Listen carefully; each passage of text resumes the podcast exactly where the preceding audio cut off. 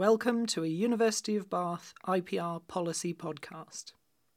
Okay, uh, well, good evening, everybody. Um, I think we'll make a start. Uh, welcome to this evening's lecture. I'm Nick the Director of the Institute for Policy Research. Thank you very much for coming out on such a filthy evening, uh, braving the weather to come.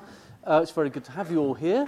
Um, I'm delighted that this evening we're welcoming back to the university uh, Professor Timothy Mitchell. Um, Tim has been the IPR Global Chair in this past year, and many of you I know would have been here last year when he gave his um, first lecture to us at the same time last year.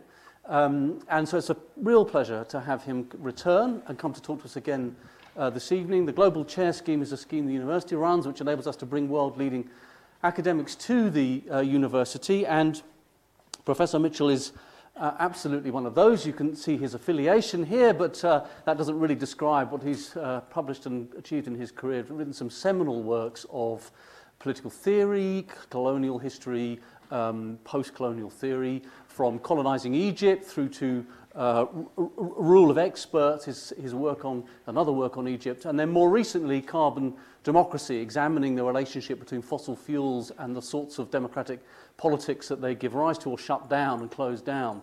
Um, really, really important works. And uh, last year, um, he spoke to us about the corporation as a form, what it, um, how it came into being, the claims it made to the future, the relationship between the corporation and debt, very important uh, questions. And tonight he's going to take those issues further by looking at the concept of growth.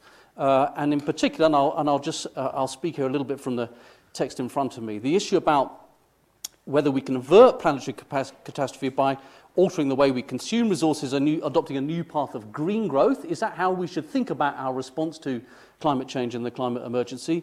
Uh, or should we look at an alternative of degrowth. That's often what we are called upon to embrace, that we shouldn't grow, we should degrow. And on both sides of that argument, as particularly as I've just described it, the assumption is that growth is a defining feature of contemporary capitalist economies. And that's the question I think Tim is going to explore tonight. Is growth really a defining feature of contemporary uh, capitalist economies? Now, before we begin, I just need to let you all know that the lecture is being recorded, so there is filming and photography uh, taking place. Please do ensure your mobile phones are switched off. For those of you that can't stay until the end of questions, please do leave quietly because these doors make a real racket when you go in and out, and I don't want to disturb the questions as, as we have them. So if you do leave, please do so as quietly as you can. But I'll, with no further ado, I'll hand over to Professor Timothy Mitchell. Tim.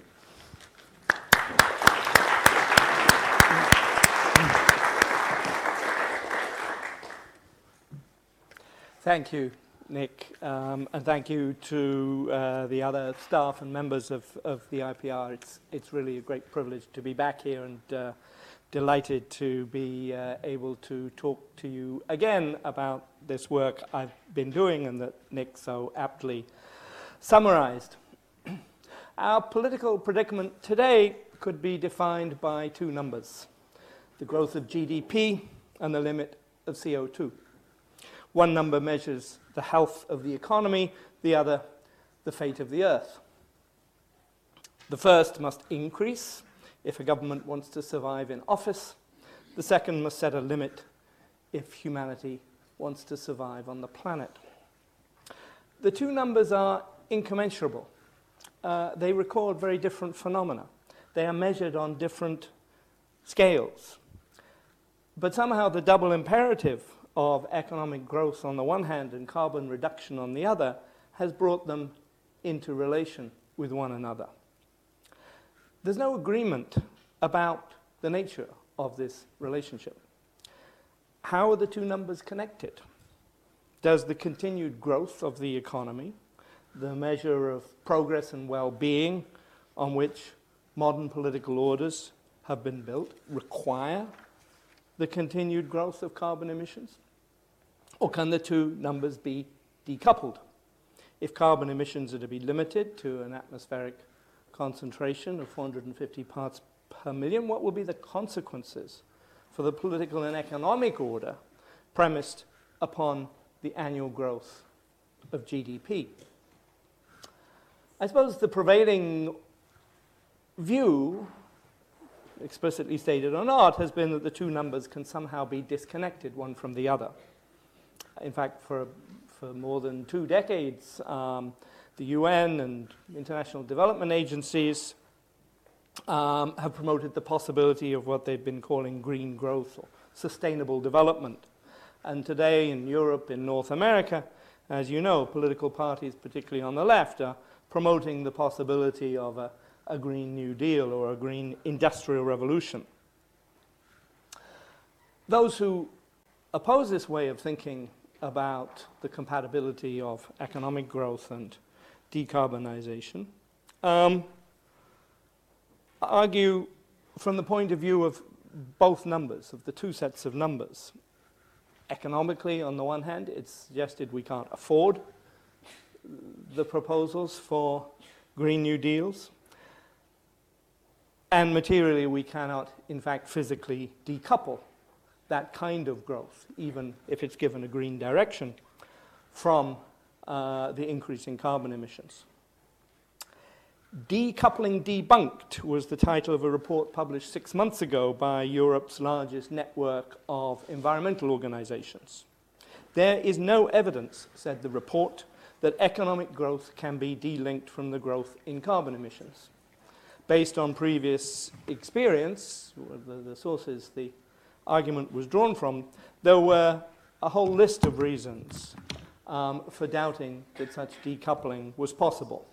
The production of fossil fuels is increasing in terms of the cost and energy intensity of getting a certain amount of, of, uh, of energy out of a, a given quantity.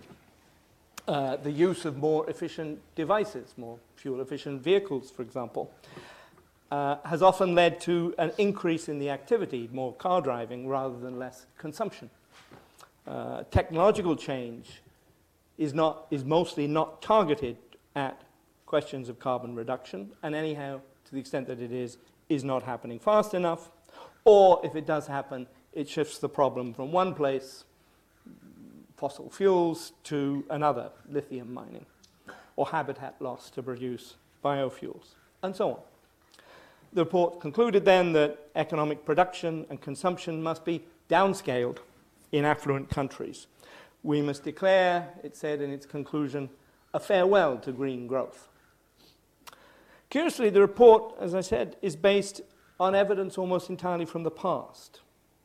And it seems no, it sees no need to question this historical experience or to ask to what extent this evidence from the past, from what has been happening over the last generation or more, defines the limits of possibility. Instead, the conclusion seems to be that the austerity of the right is now to become, if you like, an austerity of the left, justified not by uh, anti immigrant or anti foreign kinds of agendas, but presumably by the very weight of the climate emergency. One can ask questions about the evidentiary base, but to me, there's a more interesting and, and perhaps prior question, because nowhere really does this report ask what I think is the right question about growth itself. What is growth? How does it measure and define our relationship to the future? Is it something material? Is it simply the condition of capitalist modernity, some tendency we've developed over the last 200 or 500 years to always consume more, to need to be continuously better off? If so, wouldn't most people actually be experiencing life as a continuing improvement in well being? Well, some are. In fact, we live in an age in which extraordinary wealth seems to arrive from quite unfathomable sources.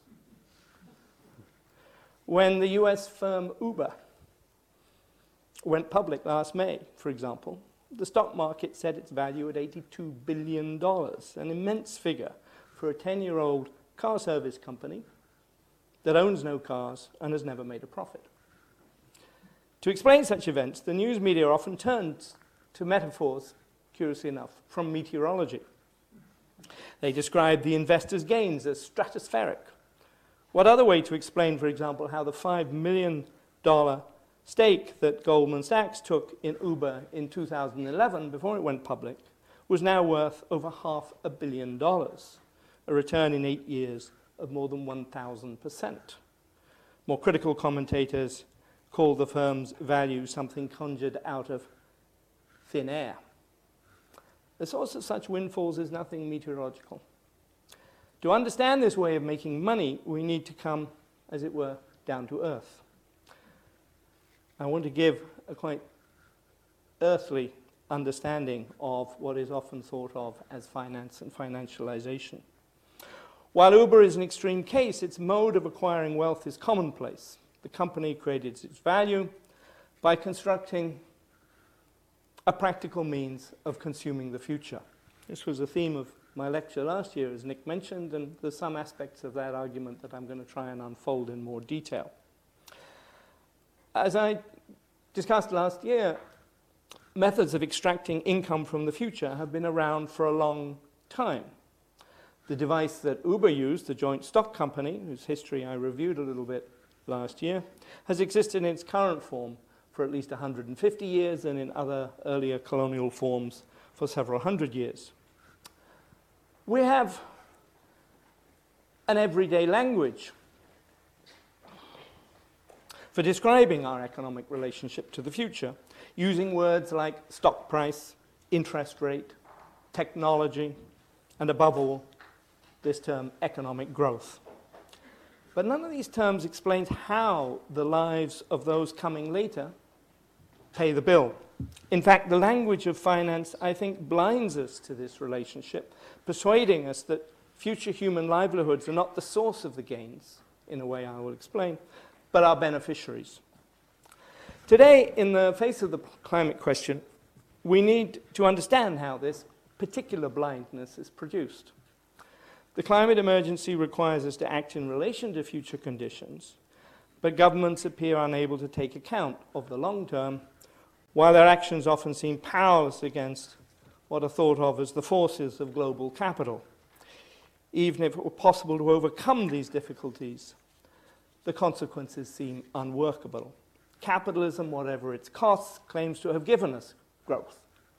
How could we survive under a different temporality? in which the future was not defined by a principle of economic expansion.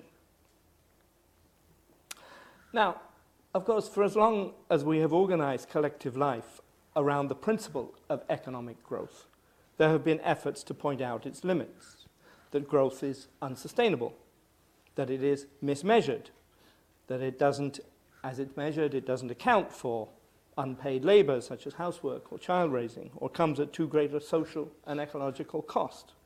Those are all important criticisms. But there's another way to see our relation to the future. Growth is not the logic of capitalist modernity, I want to argue, but its alibi. In the past, we spoke of modernity much more in terms of physical expansion, physical and spatial expansion.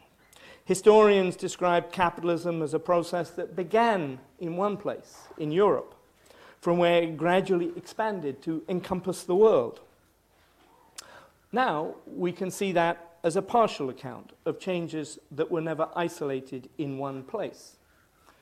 Changes in patterns of trade and credit, the exploitation of labor and the soil, and the destruction of populations and ecosystems were always occurring at multiple and interconnected sites around the world, from China and South Asia, the Islamic world, Africa, South and North America, as well as in Europe. To see all that complexity uh, as the spatial expansion of the West reflected some aspects, but it was a product of ways of measuring and analyzing change that obscured as much as they reported. That's how we used to think. I'm interested in whether there's a similar way to revise, as it were, not our understanding of space, but our understanding of time. Not, to just, not just to be as critical towards conceptions of history as growth as we are towards geography as expansion these days, but as it were, to develop a similar kind of post colonial perspective. To include the perspective not only of those whose lands and livelihoods have been colonized in the past, but those who, even today, whose futures have been taken from them. To achieve this, we need to understand the mechanisms of extraction from the future that have operated under this alibi of growth. So, my argument today is not that we should redefine growth to better capture what is beneficial and what is harmful, nor that we should try and turn it in some greener or more sustainable direction. Most of both those would be good things to do, but that's not my point. Nor, on the other hand, am I suggesting that we renounce growth or reverse it, that we adopt policies of degrowth. Those may also, in some ways, be useful things to think about. But any proposal either to redefine or to reverse economic growth is still operating with the language of growth, even in opposing it, which means operating with a particular understanding of what capitalism is and how it functions.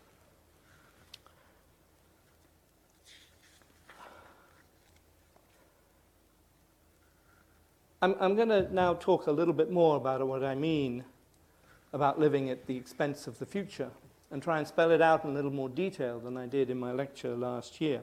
We've devised a number of different machineries for this mode of living at the expense of those who will come after us.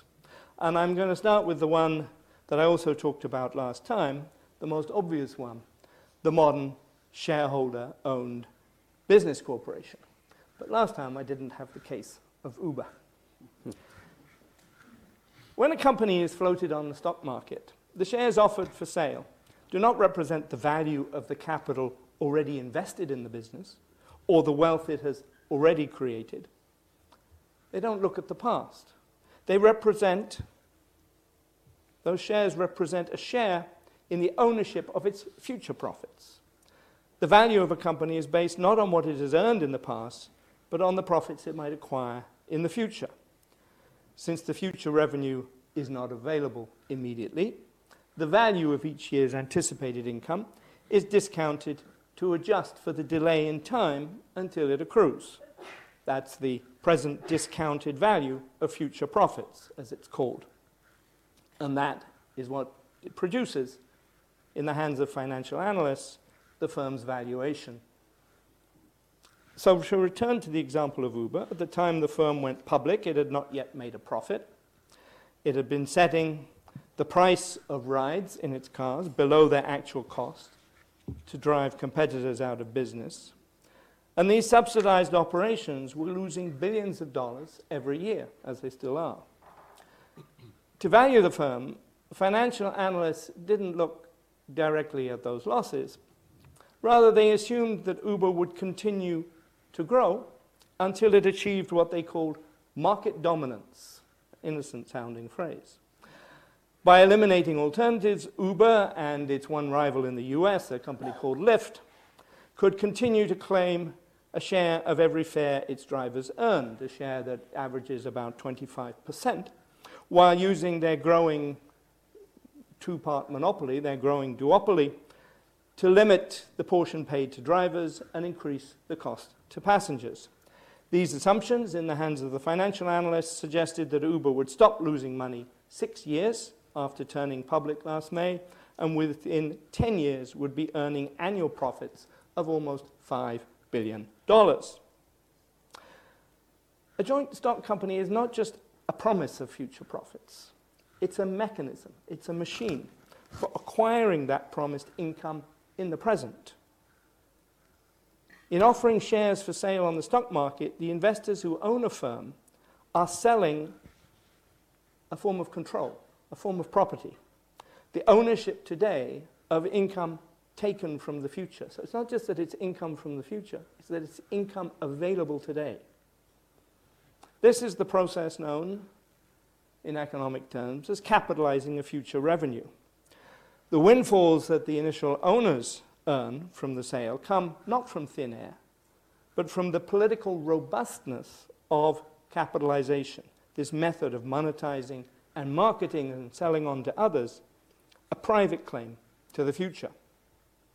So, this windfall represents the value of an encumbrance imposed on the firm's future customers and workers.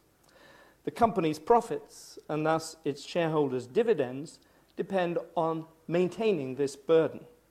The value of the share and the dividend on which it depends takes priority over any demand from employees for fairer wages or from customers for lower prices, thanks to the greater strength of the company compared to its workers and customers.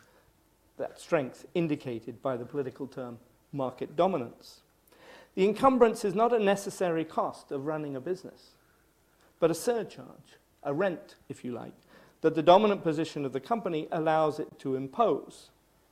The $82 billion market valuation of Uber represented the present value of such an unequal arrangement of relative strength and powerlessness. The firm's drivers and passengers would repay that sum over time from their pockets.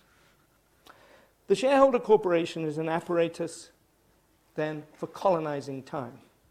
It provides a means of enriching a group of entrepreneurs and financiers in the present by imposing additional charge on tens of millions of users in the future.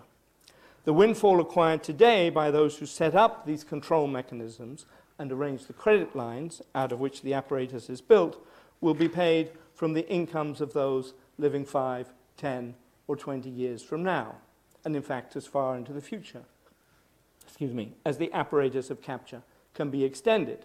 Besides enriching its founders, the business firm can also provide a source of gain to the retail investors and investment funds that purchase its shares, though not on the scale of the founders. Now, of course, nothing about this is unique to Uber. The corporate method of capturing revenues emerged, as I suggested, over the last century and a half as the shareholder corporation became what the great American economist Thorstein Veblen in 1923 called by then the master institution of civilized life.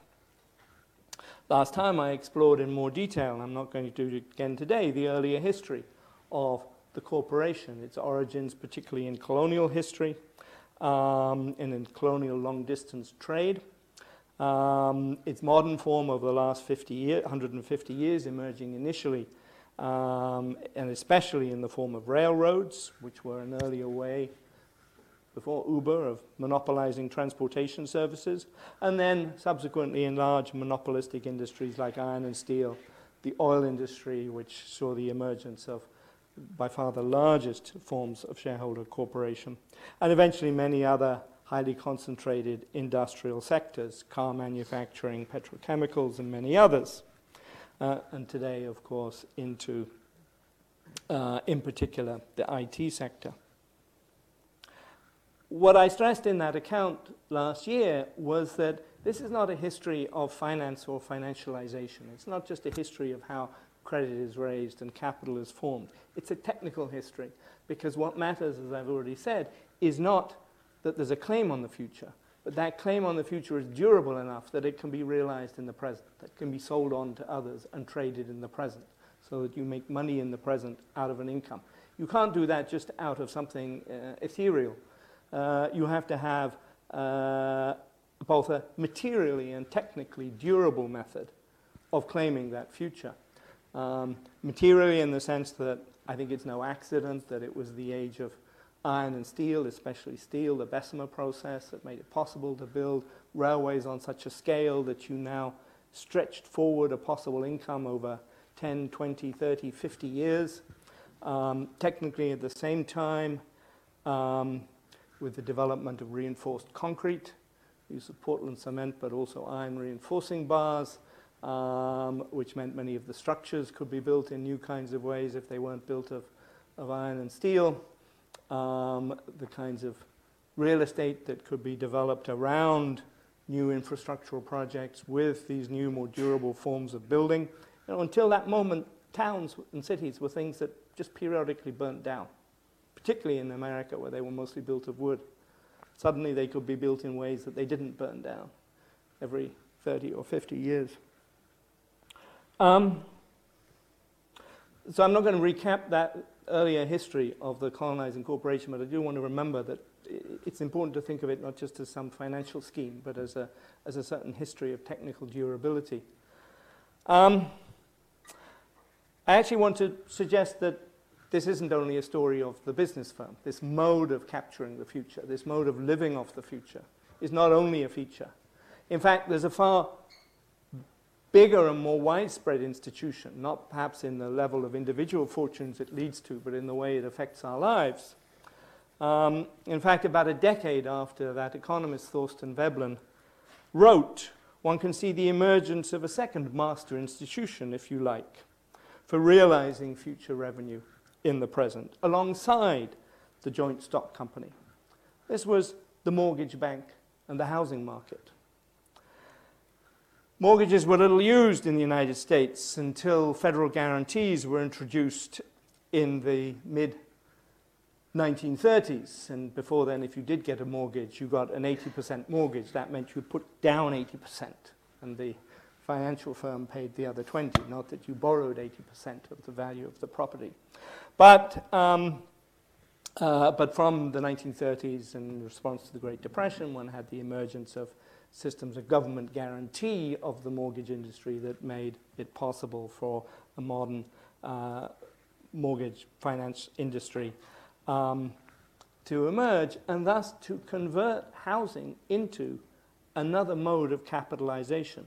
There was a singular, similar change in the UK. I don't know the history so well, but I think in probably in the same period, building societies, which of course had begun in the 19th century or even earlier as local working class self-help organizations were turned into uh, national credit institutions.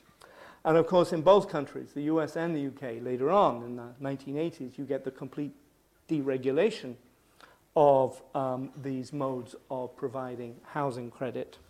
Um, and with that, particularly of this last generation since the 1980s, this deregulation, um, there were removed almost all limits on the transformation of housing um, from a mode of providing accommodation, if you like, into what it's become today a system of extracting lifetime credit payments. With these changes, the initial ones in the 1930s and after the war, um, and then more dramatically since the 1980s, speculative builders could increasingly sell homes, not at the cost of their material construction, but at the capitalized value of occupying a residence over the period of financial calculation, let's say 30 years. So much so that the real estate and mortgage industries grew to rival and indeed in some measures overtake the joint stock corporation as apparatuses for indebting the future and then capturing that promised revenue, the rent payments or the mortgage payments, in the present.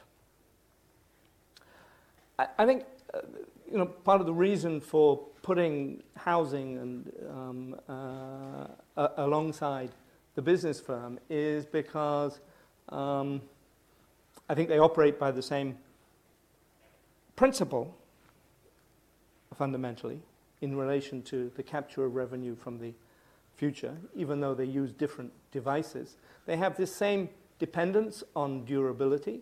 Um, cities no longer burn down regularly, mostly. And of course, they're starting to again for other unfortunate reasons, but, um, but the sort of durability of housing, of, of ordinary people's housing, is in, particularly again in the United States, is very much a phenomenon of the 20th century. Um, but that durability is partly material, partly built in certain forms, but it's also constructed out of political arrangements, legal arrangements, the kinds of financial arrangements that I've talked about just now. Um, but I think it's also important because of the way the housing crisis is so much um, an issue in our political present. Again, I think both in the UK and in the US. Um, it works out differently in the two countries. Um, in the UK, the housing crisis today is blamed largely on what is called the high price of land, which is a funny way to think about it, even though that is the language and the forms of calculation we use. Uh, the high price of land, in turn, is related to either planning restrictions on one side or to the hoarding of development sites by a handful of land speculation companies, Taylor Wimpey, Barratt, Berkeley Group, Bovis, and so on, that build the majority of new housing. Now, treating this speculative asset as a problem of land makes it seem like a question of material resources, that somehow we haven't got enough of some material thing. But the price of land is very similar to the company's share. It does not relate to the cost of creating something. It, it's, it, it's not representing what it's cost to bring that land into being. It's not a backward looking measure. It's a measure of future income that we happen to represent as the price of land. It's a price that represents, after deducting the much smaller element of new housing, the material cost of building, um, the capitalized present value of the future rents or mortgage payments, whichever, that can be captured from a piece of property in a financialized housing market. As you know, both here and in the US, in, certainly in major towns and cities, housing can capture as much as 50% of average incomes. An astonishing level um, in historical perspective. Now, a minority, of course, experience that as growth. An astonishing rise in asset prices, whether of the home they own, people own and live in, or, of course, increasingly of properties that are owned um, as rental units. And that increase in wealth is measured in national accounts through the, gener- through, through the payments that are generated or ascribed to people, and measured as part, uh, in part, as a growth in national income. Of course, for a majority of the population, that growth is a source of impoverishment. I could multiply these examples. Housing is, I think, the starkest one in recent decades, but one could add alongside it with different kinds of histories um, the loan for purchasing a vehicle, uh, the use of a credit card, uh, the cost of a university education, and many other devices that have emerged for, course, for turning the course of a human life into a set of repayment schedules. Now, whether one thinks about the business firm, housing, all these other forms of payments going forward, the surprising thing about our relationship to the future is that we've become so blind to the way in which we impoverish it. A century ago, when that economist Thorstein Veblen wrote, it was quite clear how this method of sabotage, as he called it, operated. Today, economists and the business press have available a different language. They transpose this method of living at the expense of those who will repay the debt into what is called growth. In the case of the business firm, two moves are typically made to render impoverishment into growth. The first is to attribute the increasing value of the firm not to extraction of rents from the future in the way I've described, but to an improvement in technology.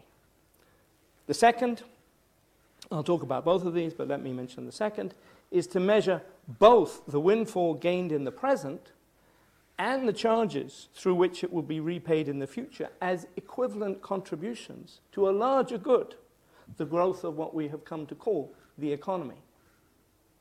So the first move is to ascribe the gain that's being made to technology. Isn't the high valuation of successful companies due to innovation, which produces increased efficiencies? Won't a firm's future employees and customers be the beneficiaries of these efficiencies and cost savings, even if they are being capitalized in the present? Let's take the case of Uber again. And here I'm drawing on an excellent series of essays by uh, an American called Hubert Horan. As Horan explains, the success of Uber cannot be attributed to any kind of technological breakthrough. Its smartphone app may have initially made the matching of riders and cars more efficient, but Uber did not invent smartphone, nor the internet, nor GPS, which was actually developed and is still paid for and kept in the sky by, let us say, the satellites of the GPS system by the US Navy, or any other technology used by car firms. And of course, the coordinated use of such systems, linking them together, was spreading in almost every area of urban life over the last five to ten years, from ordering a pizza to catching a city bus.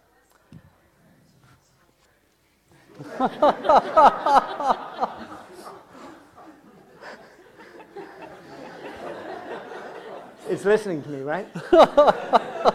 no, I don't want the Uber.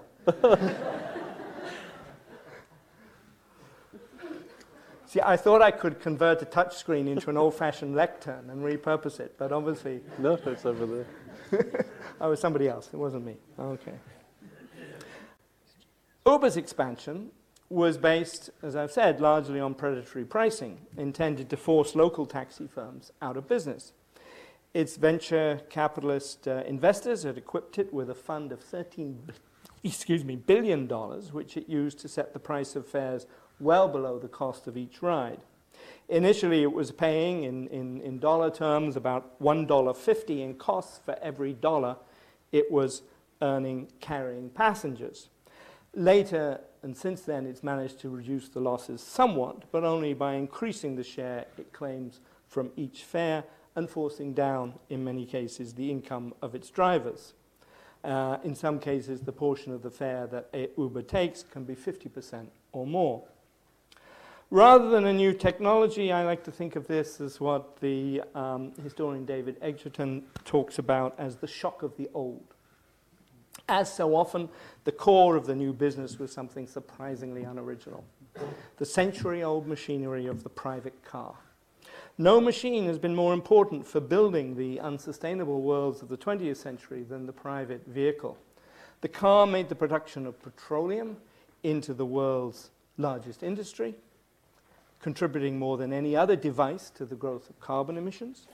Private cars had a parallel effect on how people lived, accounting for up to 50% of land use in cities and enabling the creation of suburbia with its energy intensive modes of housing, land use, and privatized transportation. And the individual ownership of cars, by far the most expensive uh, item that most households might purchase, generated the first and still the largest forms of corporate consumer finance. The car industry pioneered the creation of widespread consumer debt, uh, through which everyday lives became an expanding system of funding the payment of future fees and interest to banks. Instead of developing a novel technology, the new transportation firms like Uber had found a different way to earn payments from this use of private vehicles, slotting in alongside the oil companies, the property development firms, and the financial industry.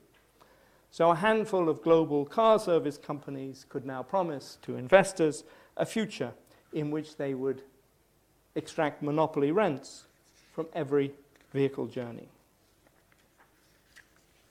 Of course, this is what economists would like the economy to look like. To quote a well known economist who I'll cite in a minute. For decades, mainstream economists have been attributing the extraction of future rents to supposed improvements in technology. In the case of Uber, they went further. The firm actually employed its own economists to publish academic papers describing this rent extraction as a customer benefit.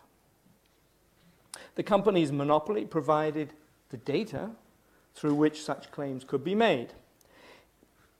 Worked as follows. In setting passenger fares and drivers' wages, Uber benefits from an exclusive control of the information gathered from every single ride taken. This enables them to adjust charges according to an algorithm that calculates how low driver wages can be pushed or how high passenger fares increase to maximize its own share at every moment. The system you all know, I am sure, as surge pricing. this evasion of fare regulation and of minimum wage payments was promoted as the technological source of new value. The proprietary data from millions of fare payments was actually the stuff that was used to construct this novel economic argument. The economists at Uber published their academic paper, co authored with a prominent University of Chicago economist, to give it some added legitimacy, estimating the value of this benefit. Every dollar paid for Uber rides, they claimed, produced $1.60 in value, generating what they labeled imaginatively, using a new term, as a consumer surplus of $6.8 billion a year. This figure was simply the difference between the fare Uber charged for particular rides and the highest fare passengers might have been willing to pay, estimated from their responses to surge pricing.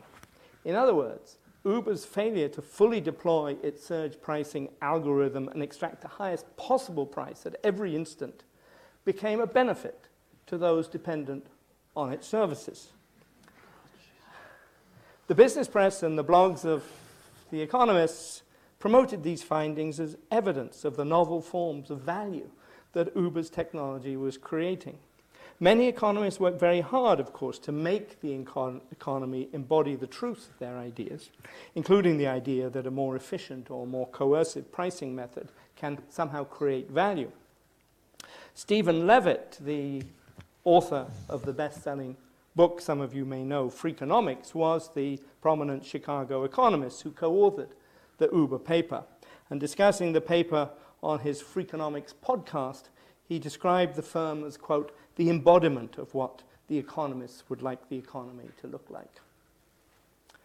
What appears as a technological breakthrough can instead be the source of new costs and inefficiencies. Uber and its rival in the US, Lyft, differed from older traditional car service firms in, uh, in many cases in one important way. The new companies didn't own the vehicles. Requiring drivers to use their own cars made the vehicles more expensive to own and manage, as owners could not benefit from fleet discounts for buying and insuring them or from supervised maintenance program. And this was happening at a time over a decade when the cost of maintaining and running a car was increasing dramatically as car manufacturers moved more and more of the servicing and maintaining of cars under their own monopoly um, dealerships. the companies set drivers' wages in terms of work, but at least initially, in, in everywhere they, they introduced their, their, their services, refused to class them as employees with rights to a minimum wage or employment benefits. Owning no cows allowed the new firms to evade, in many cases, the laws with which cities regulated the car service industry. There's been some pushback about that, but even in Bath, for example, you can drive an Uber car and not be a registered Bath taxi driver. You can go and get your registration somewhere else in West Somerset, where it's cheaper and there's far easier to pass the test. So it's not completely evading of regulations, but there are ways in which uh, you undermine forms of local regulation.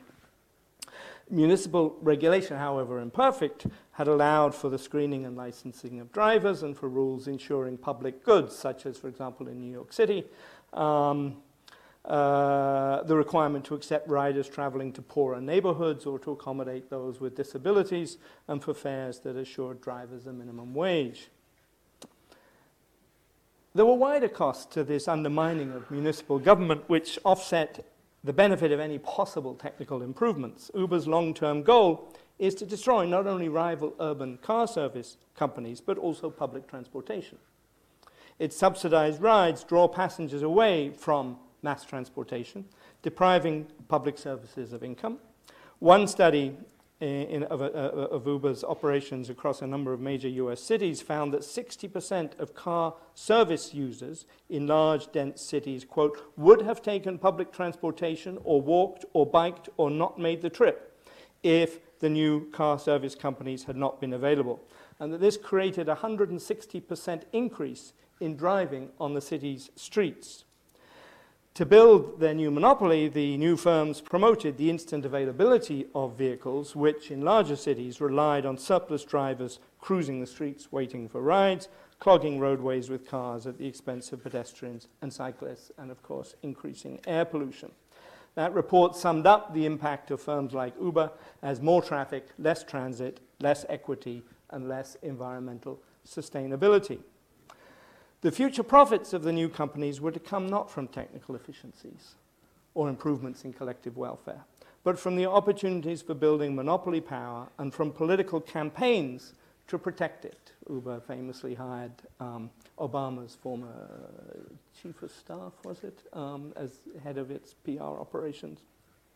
Um, Uber planned to expand its monopoly, as you know, from uh, in, into general transportation services and launched its food delivery service called Uber Eats. I don't know if it's in Bath yet, I'm sure it is, but expansion offered no technical innovation and no means of turning a loss making company into a machine of future profits other than enlarging the firm's monopoly power to extract a rent payment from future drivers.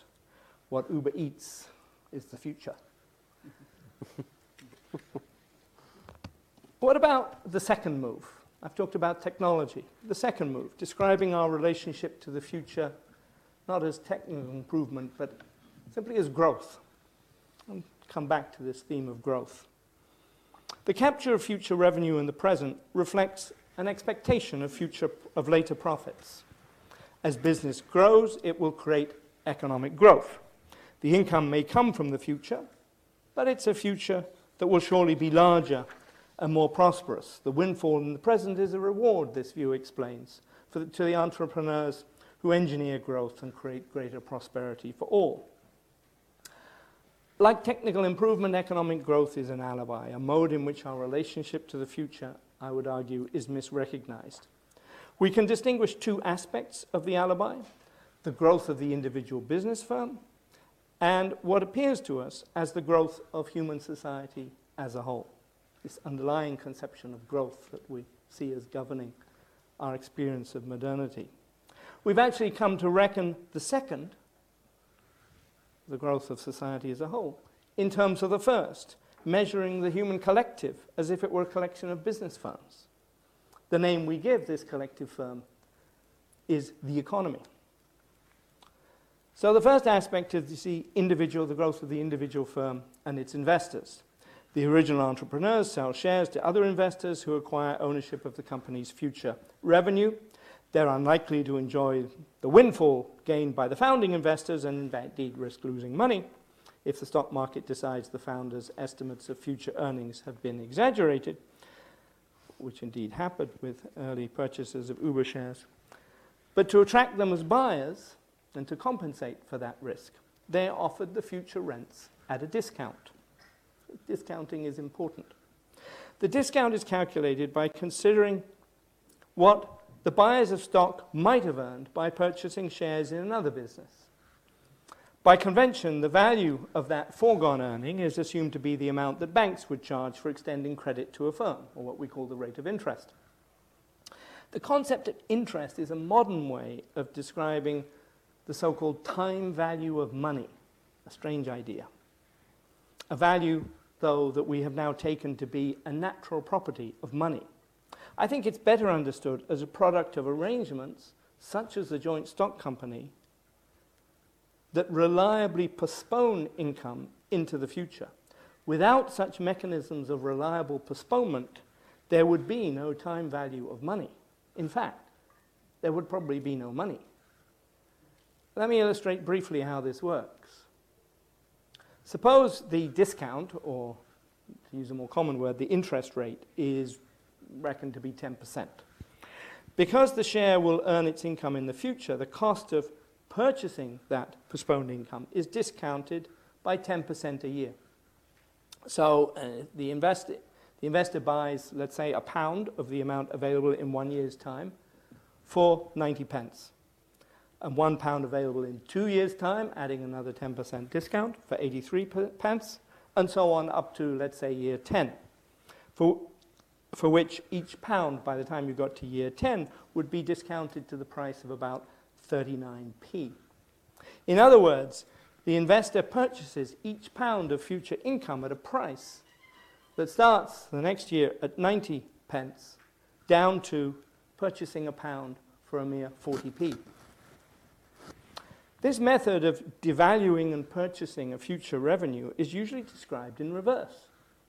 The ordinary investor understands it not as the purchase of money at a discount, but as an investment in the present that somehow grows in value over time. The term growth suggests some kind of material expansion, but nothing is required to increase in physical size or complexity for such growth to occur. If anything, it requires something to shrink. The future revenue is acquired at a fraction of its value. The shrinkage is produced by organizing this power of postponement. Money doesn't possess this ability to purchase future income at a discount by nature. The ability is derived from the fact that time can be controlled by the construction of an apparatus that will reliably capture and colonize the future. We've come to inhabit a world governed more and more by such arrangements, as I've suggested. So we diminish the value of the future by developing mechanisms to acquire it cheaply in the present, and then experience the path towards that future as growth. The other aspect is that this growth is seen not just as a feature of individual business firms, but as the collective trajectory of society. To manage the control of time, a larger frame has been constructed, and I think it actually came into being to help in the, in the mid 20th century to help stabilize the study, the sometimes steady or unpredictable or uh, temporality of the business firm. This supporting armature that came into being only in the mid 20th century, as I talked about in my lecture last year, is what we call the economy, a term no economist used before, uh, in its modern sense, before the late 1930s or 1940s. We usually think of the economy in spatial terms as the sum of all monetary transactions within a given geographical territory, typically the nation state. But the economy is also, it's not just a spatial entity. It's also a kind of time machine, a way of organizing our relationship to the future. Like the value of a business firm, its nature is to appear to grow, to expand year on year. And one of the things the economy enables you to do is to measure for the first time what that year on year ex- expansion is, something that couldn't be done before the economy was invented. As with the firm, such growth hides the fact that more and more future income has been acquired at a discount, that its subsequent repayment at full price turns a mode of consuming the future into what appears as an increase in size. Now, when households purchase and consume material goods, of course, this consumption is measured as part of the economy, and that may indeed increase. But when they pay the encumbrances imposed by monopolistic firms or the interest payments charged by banks and mortgage companies, the debts incurred for university fees, and especially for the US, um, the debts incurred for healthcare, and every other charge and fee imposed for increasingly privatized and monopolized services, those escalating payments all count towards the measurement of growth. In fact, in the United States, probably in the UK and many other countries, a significant part of so called growth is now accounted for by the rents the fees and the surcharges of this kind, unrelated to the cost of creating goods or providing services. We live in a world organized to place the future in debt, with the income discounted to the creditor and later repaid in full by those encumbered or indebted. The difference between the initial discount and the subsequent full repayment is measured as a growth in the economy and mistaken for an improvement in collective well being. I,